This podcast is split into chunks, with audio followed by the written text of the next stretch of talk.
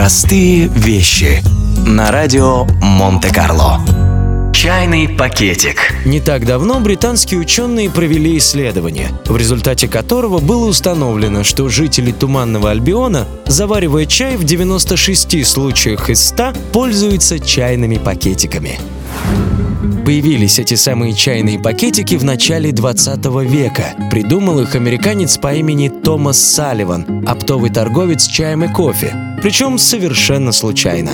Отправляя заказчикам очередную порцию чая, он для разнообразия решил запаковать его не в жестяные банки, как это было принято в то время, а в красивые шелковые мешочки. Порционно. Покупатели решили, что мистер Салливан предложил им новый, более удобный способ заваривания чая и поблагодарили его за отличное изобретение. Томас не стал разуверять клиентов, а наладил производство чайных пакетиков, которыми в наши дни пользуется практически каждый. Простые вещи. На радио Монте-Карло.